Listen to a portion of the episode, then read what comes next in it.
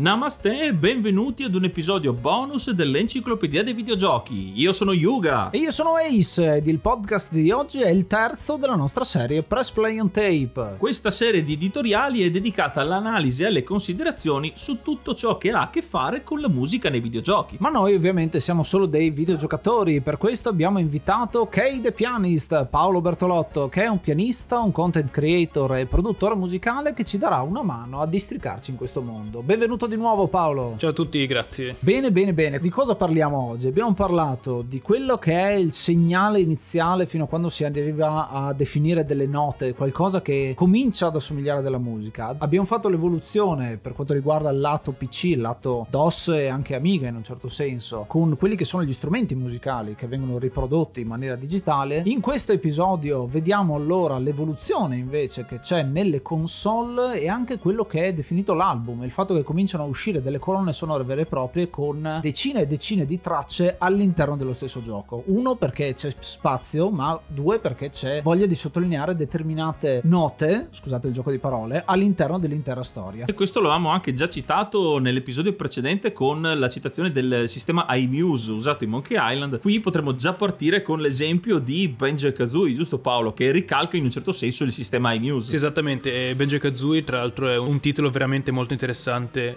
lato musica, anche lato musicale, in cui i due protagonisti, muovendosi nel, nell'overworld, quindi nel mondo principale, in base a dove si trovano, la musica cambierà di conseguenza. Ad esempio, se ci avviciniamo verso la zona della spiaggia piratesca, entrerà una fisarmonica appunto a sottolineare lo stile della musica.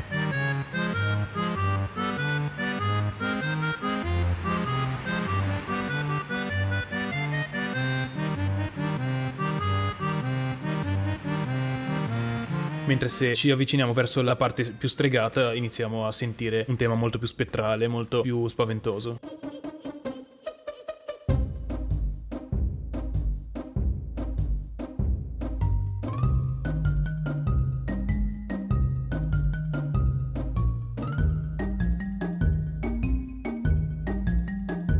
Molto molto interessante questo cambio, primo cambio effettivamente su un gioco che è per console. Ovviamente Banjo Kazooie non è Super Nintendo, ma è già una buona evoluzione. Tornando invece a quello che è il Super Nintendo, vediamo l'evoluzione che c'è dal NES, dove avevi la limitazione, ne abbiamo parlato delle quattro tracce, quindi le tre musicali più la quarta che era la ritmica, i suoni insomma che potevi mettere di sottofondo. Nel Super Nintendo non c'è più questa limitazione, si aprono le porte per uh, musiche molto più complesse e come non citare i Final Fantasy Fantasy, ad esempio, dal tema principale che abbiamo sentito nella prima puntata, qua lo rivediamo reinterpretato in tutti i titoli che sono usciti per Super Nintendo, ma non solo il tema principale, c'è tantissima altra musica, vero? Sì, eh, esattamente, e finalmente, come dicevi tu, il Super Nintendo monta un chip che permette molta molta più libertà di audio e molti strumenti contemporaneamente. Un esempio incredibile è Final Fantasy VI che attualmente è al Guinness della musica videoludica più lunga mai composto. Il tema della battaglia finale e il tema conclusivo, i quali durano la bellezza di 17 e 21 minuti ciascuno. Ai tempi era qualcosa di incredibile. E la particolarità è che, siccome il Super Nintendo non può gestire tanti strumenti, decine e decine di strumenti, come si possono sentire in ciascuno di questi brani, durante le diverse sezioni di un certo brano venivano attivati alcuni nuovi strumenti e disattivati altri per dare una specie di effetto che il Super Nintendo potesse gestire così tanti strumenti contemporaneamente. Quindi una cosa tecnologicamente sì, molto interessante. Sì, è una specie di illusione auditoria come effettivamente si fa anche nella beatbox mi viene in mente che c'hai qualcosa del genere, sei un'unica persona a fare musica e pian piano togli alcuni suoni perché tanto nell'orecchio uno continua a sentirli lo stesso anche se effettivamente non li stai riproducendo. A proposito di Final Fantasy VI, ci tengo a citare anche un altro momento secondo me fondamentale e bellissimo dal punto di vista musicale che è l'opera. La scena dell'opera dove hai l'orchestra che va a suonare e soprattutto la cantante che canta ma effettivamente non ci sono parole, non è un sample ma è una melodia suonata credo da un qualcosa che assomiglia a un violino praticamente, ma il modo con cui è costruito la, quella melodia, con le parole che appaiono a schermo, uno può leggere e sentire effettivamente la, la canzone leggendo le parole. Molto interessante perché è un momento molto struggente, molto toccante di quel gioco, è un po' la scena madre del gioco e l'ho apprezzata tantissimo e si vede tanto il passo in avanti che ha il Super Nintendo.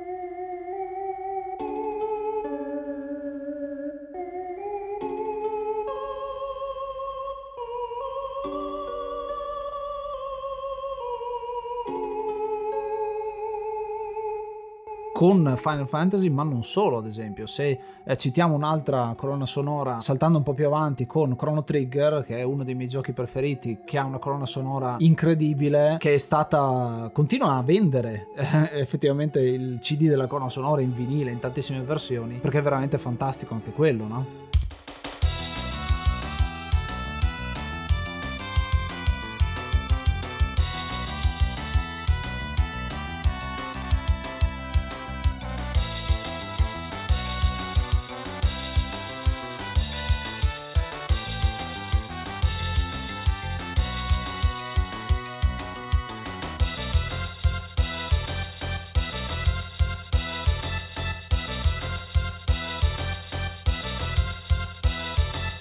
E quindi tanti temi memorabili per Super Nintendo che sono possibili grazie alla tecnologia che viene integrata nel Super Nintendo. Un altro esempio è il Donkey Kong Country con la Sticker Brush Symphony e l'Aquatic Ambience che danno proprio l'idea e il tema dei vari livelli che comunque sono rimasti capisaldi. Cioè, sentendo queste canzoni ovviamente la memoria va subito al titolo, quindi riconoscibilissime.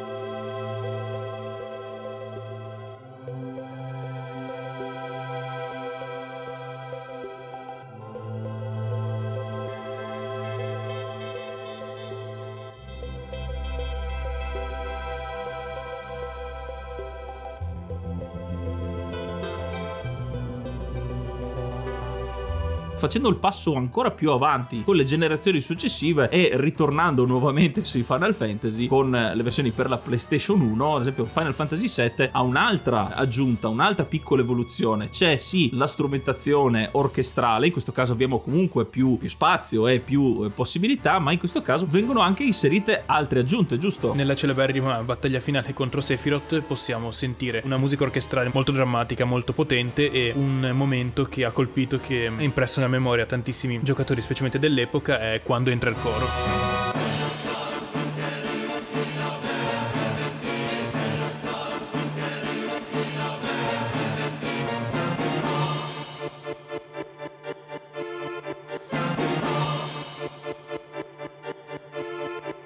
Cui possiamo sentire dei sample registrati appunto da un coro reale unirsi alla perfezione con la musica MIDI che genera la PlayStation 1 in tempo reale. Questa cosa succede nei JRPG ma succede anche negli RPG occidentali in un certo senso e qua si contrappone un po' la musica e viene sottolineata soprattutto la musica in questi generi. Comincia un po' a collegarsi ai generi perché si tratta di giochi che devono raccontare una storia e quindi la musica serve a raccontare una determinata storia con una determinata narrativa piuttosto che a quei giochi arcade che abbiamo visto una volta o anche i beat'em up ad esempio se si parla ancora appunto di arcade e di sala giochi dove la musica era semplicemente per darti l'emozione del momento. Il beat'em up è fatto per caricarti di energia. Lo sparatutto shoot'em up con la navicella spaziale per darti l'idea di essere perso nello spazio contro dei mostri degli alieni. E quindi lì è più una cosa legata proprio all'emozione qua invece è legata alla narrativa a raccontare storie no? esatto e la musica diventa parte integrante dell'esperienza esperienza, quindi descrive l'atmosfera, descrive l'ambiente in cui ci troviamo. Un altro esempio famosissimo è Castlevania Symphony of the Night in cui abbiamo questa musica barocca con archi, con clavicembalo che tutti assieme aggiungono altro dettaglio, altra immersione in questo castello maledetto.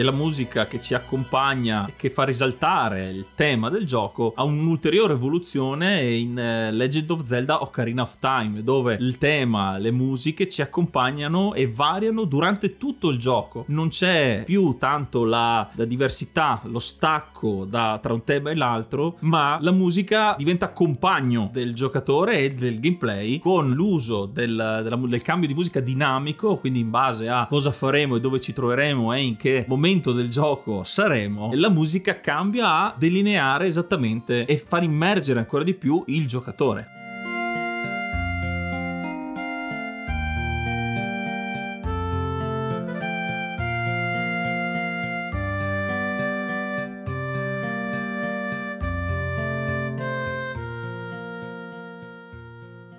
Inoltre eh, c'è una particolarità in Zelda Ocarina of Time, ovvero il tema del mondo, se lo sentiamo per un po' di tempo vediamo che in realtà non inizia e finisce nello stesso modo, ovvero è formato da tanti piccoli blocchi di temi che si susseguono in maniera eh, randomica. Molto interessante, tra l'altro, a proposito, sottolineo questa cosa qua molto interessante di Zelda Ocarina of Time. Su YouTube io ho sentito una versione di tutta la colonna sonora suonata insieme in maniera progressive, quindi progressive rock, e si vede come non c'è soluzione di continuità se uno vuole tra un pezzo e l'altro della colonna sonora di questo gioco. E un'altra cosa che sottolineo di Ocarina of Time, un po' ne abbiamo parlato nell'episodio dedicato alla fine della scorsa stagione, ma il fatto che vai ad associare in questo caso lo strumento dell'Ocarina a, Link, l'arpa a quello che sarà Chic e il pianoforte al cattivo di turno a Ganondorf, secondo me è un altro modo per sottolineare perché quando senti il pianoforte nelle musiche più inquietanti verso la fine del gioco vuol dire che ti stai avvicinando veramente al proprietario del pianoforte, al cattivo, no? È un po' come se eh, noi avvicinandoci al, al cattivo, comunque a un mostro, sentissimo in lontananza il suo ruggito, i suoi passi. Quindi è un qualcosa che inconsciamente non ci diamo noi magari attenzione, non ci fermiamo noi a dire adesso ascolto per sentire se mi sto avvicinando. Ma è una cosa che viene naturale nel gioco, è in sottofondo sì, ma è, diventa importantissimo e quindi un altro indizio, un altro aiuto che il gioco ti dà inconsciamente. Sì, tornando prima anche su Castlevania di Symphony of the Night. Se vi ricordate nel primo episodio di questa rubrica abbiamo parlato di Castlevania con una musica particolare e qua viene bello analizzare tutta la serie di Castlevania per vedere come la musica cambia tra un titolo e l'altro ed essendo una serie, una saga di giochi che sono ambientati in diversi periodi storici, si vede un po' come la musica sia barocca in un periodo, sia un pochino più moderna in un altro, a seconda dell'anno in cui è ambientato il gioco. Invece eh, vediamo eh, ancora Majora's Mask,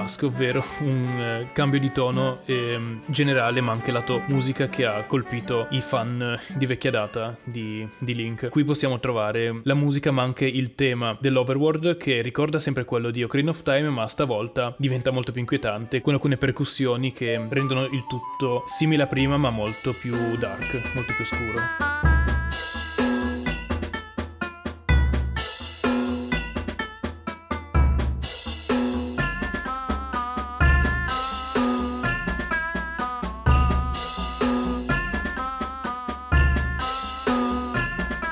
Della colonna sonora di Majora's Mask è anche molto famosa quella dello Stone Tower Temple, che è stata definita una tra le musiche più inquietanti della saga di Zelda. Sì, quindi un modo per eh, togliere la musica in questo caso, avere un pochino più di silenzio, meno musica e più suoni che danno inquietudine, che è un po' il tema generale del gioco, no? Il, il lato è come se fosse un, un, lato malvagio di Ocarina of Time. Ocarina of Time avevi questa apertura grande al 3D, il primo gioco in 3D e tutto quanto, Majora's Mask ti fa vedere un lato parecchio di diverso proprio perché c'è una luna che sta cadendo sul pianeta, quindi il tema è molto pesante.